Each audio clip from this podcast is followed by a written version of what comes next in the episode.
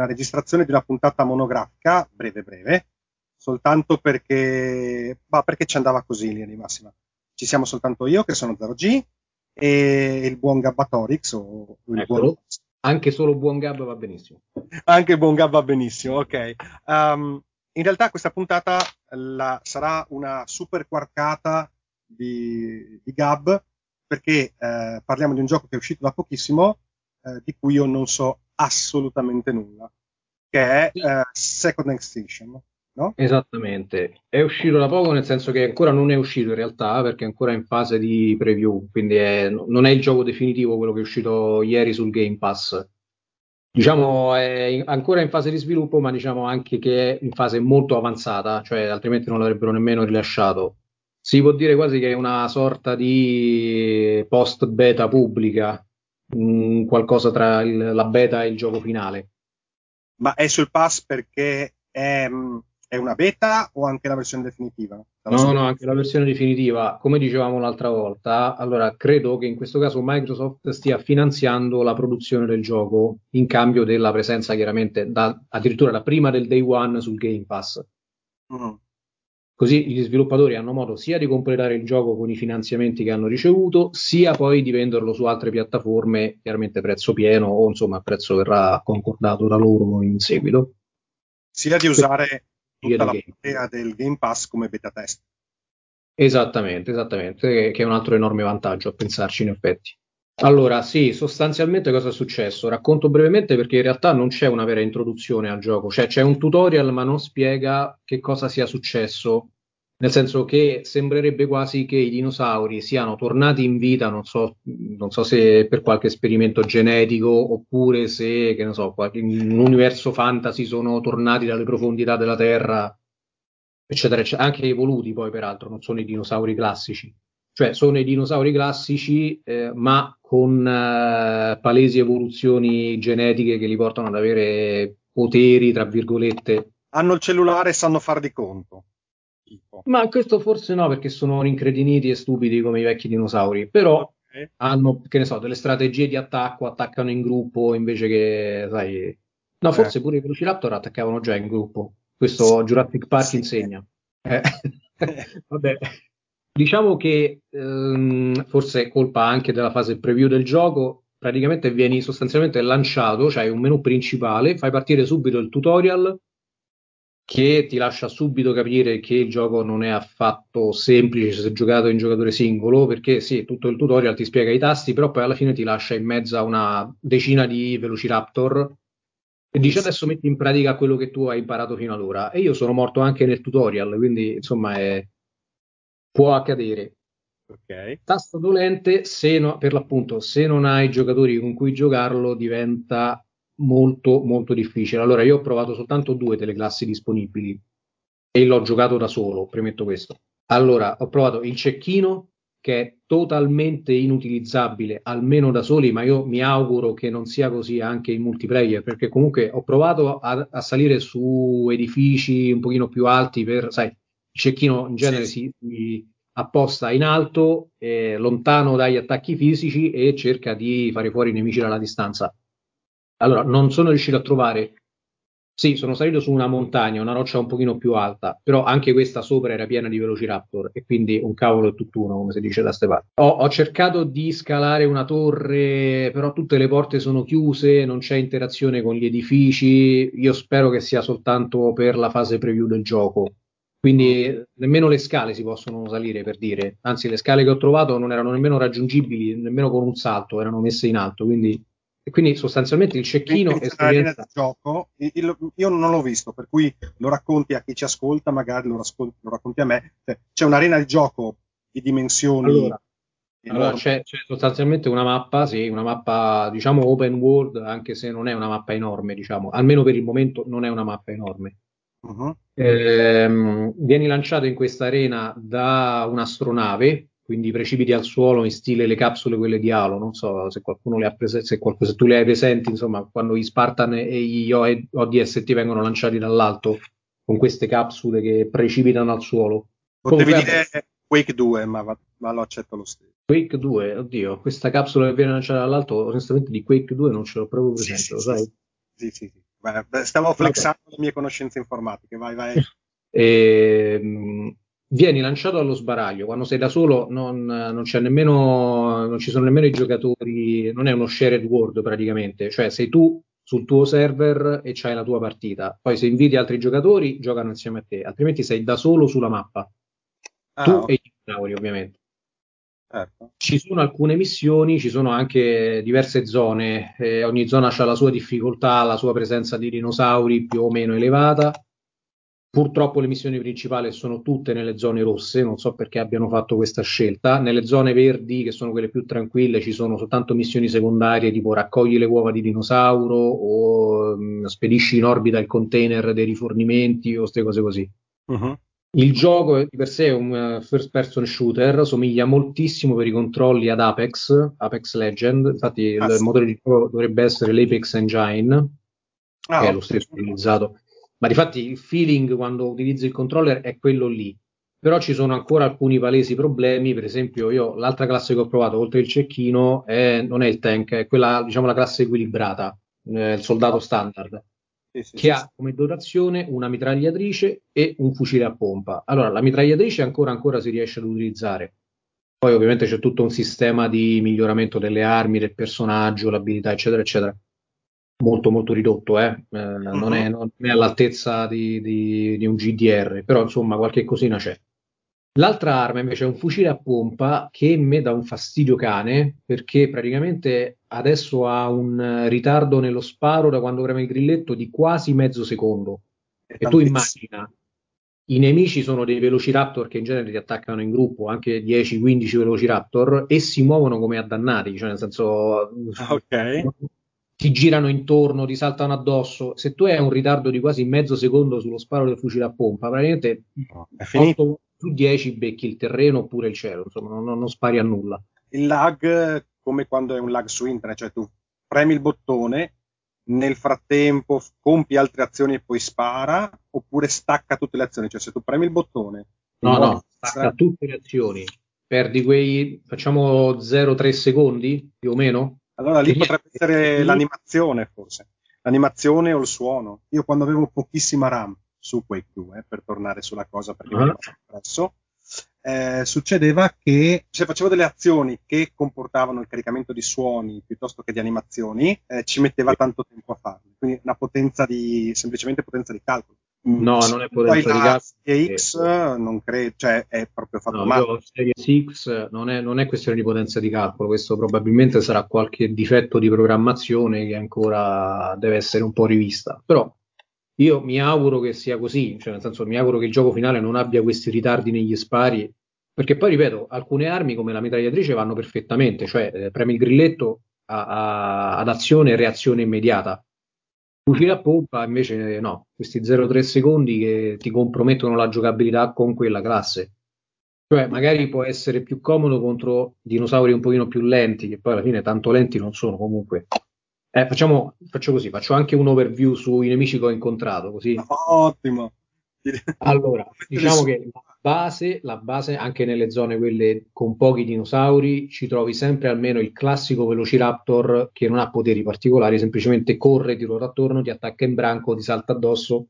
E in quel caso ho apprezzato molto anche gli scare jump, nel senso che tu lo senti prima arrivare, lo sen- senti il verso il ruggito del dinosauro Uh-huh. Mi è capitato più di una volta di girarmi e di trovarmi, non so se hai presente l'immagine, si vede anche qualche volta su Jurassic Park, il Velociraptor mentre, nell'atto di saltarti addosso con gli artigli spianati. Ah sì, ok. Ti, giri all'improvviso e trovi questo Velociraptor in volo che ti sta saltando addosso. Te prende un attimo, ah, c'avevo, ottimo, c'avevo mio figlio accanto che, che, è risalito dietro, si è buttato dietro al divano praticamente, quando c'è stata una scena simile.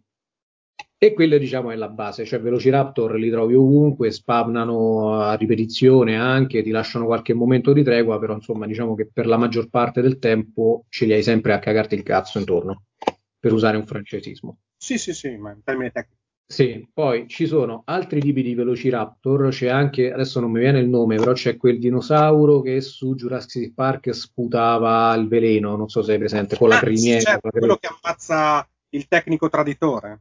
Bravissimo, quello lì, quello lì pure spara una palla di acido, però lo spara come se fosse un cannone per dire da una parte all'altra della mappa. Quindi insomma questo è un po' eh, un potere spar- particolare, diciamo. Poi ci sono altri dinosauri che mi hanno ricordato molto gli, molto gli sembrano sempre Velociraptor, però mi hanno ricordato gli zombie di Dying Light, quelli che chiamano altri zombie, perché praticamente si mettono a strillare e ti fanno piovere addosso una marea di Velociraptor come se, se piovesse praticamente, come se fossero okay. scarafaggi. Una cosa insomma simpatica.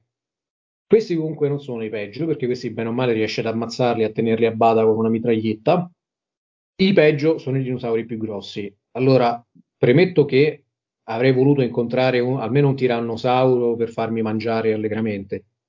E non l'ho incontrato, però ho incontrato altri due dinosauri. Uno è un anchilosauro, che è quello che ha praticamente quella sorta di martellone sulla coda e ovviamente soprattutto la corazza. Mm-hmm.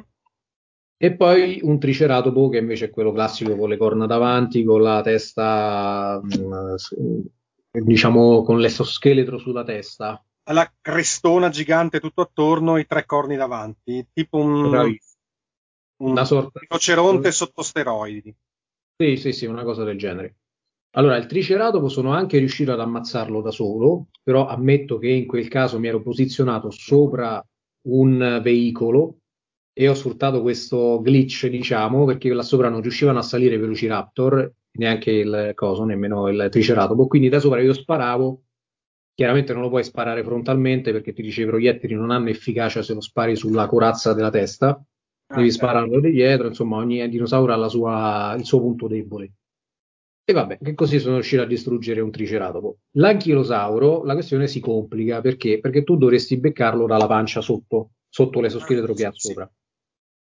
Adesso si sono inventati sta minchiata che per me è proprio una minchiata che questo anchilosauro gigante, tu fai conto un bestione da non so quante tonnellate di peso, a un certo punto con uno slancio della coda si mette in verticale, sostanzialmente cioè si alza sulle zampe, sì. si dà uno slancio con la coda e inizia a rotolare come se fosse, che non so, Bowser di Super Mario per dire.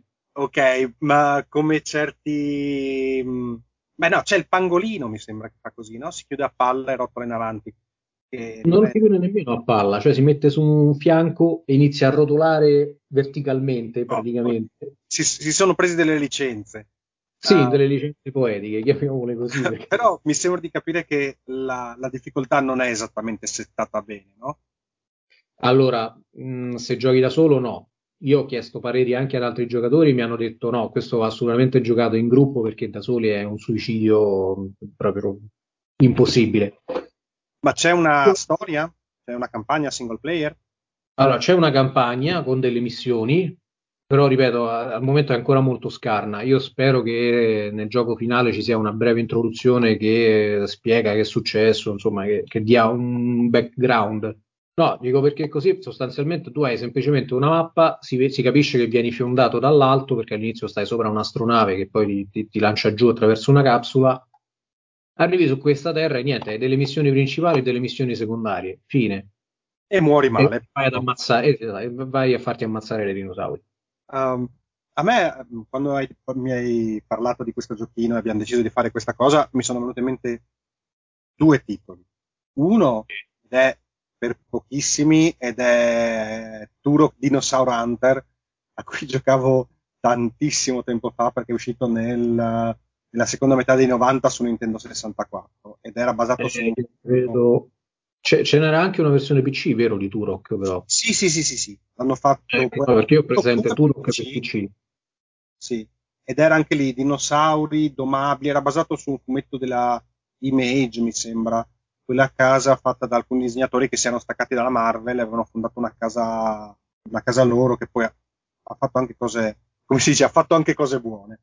Eh, ah che era una specie di nativo americano che cercava di liberare i dinosauri che venivano imprigionati, usati in maniera come degli schiavi. E questo gioco era, quelli cattivi avevano uno strumento di controllo. E l'altro invece molto più recente, che però ci manca Sara, che lei è cintura nera di quello, è Ark. Non, non ah, sì. sì. Ed è anche quello lì, se non ricordo male, in fase di sviluppo beta da tipo un miliardo di anni. No, credo che sia uscito però dalla fase preview. Adesso non ti vorrei dire una cavolata, però credo che sia uscito. Anzi, sono usciti diversi DLC che portano altri contenuti al gioco. Guarda, di quello ti dirò la verità, io lo reputo ancora più ingiocabile di questo, nel senso che nonostante sia uscito dalla fase beta, ci sono alcune restrizioni che impediscono ai nuovi giocatori di godersi il gioco.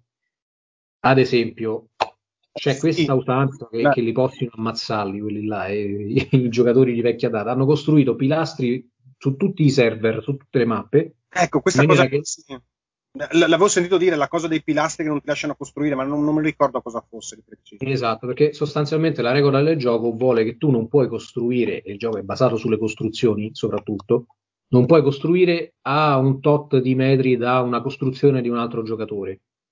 Ora, cosa succede? Che se un giocatore stronzo bastardo eh, costruisce un pilastro a tipo, che ne so, ogni 10 metri sulla mappa, tu praticamente sulla mappa non puoi nemmeno accendere un fuoco cioè non puoi nemmeno costruire il ah. campetto col fuoco da campo, capito? Per mangiare e per uh, curarti. Sì, sì, Poi, ti bloccano. So che avevano risolto facendo degli altri server dove questa limitazione non c'era e quindi lì si risparmiavano di costruire questi pilastri ovunque, però quei server sono anche quelli più boicottati perché diciamo che oramai i giocatori di vecchia data che ancora sono sul gioco appunto hanno il loro server, hanno costruito, monopolizzato il server e quindi che gli frega degli altri server, cioè lì saresti tu. Sì, Vabbè, insomma, va, anche me... questa cosa qua, cioè quando mh, mm, me l'ha raccontata, non mi ricordo se tu per primo o Sara, eh, cioè, mi ha lasciato veramente perplesso. Beh, giocati sul tuo cazzo di server da solo e, e divertiti. Cioè, mh, mm, sì, che cioè, al massimo invita gli amici, giocano sul loro server così, ma voglio dire, a,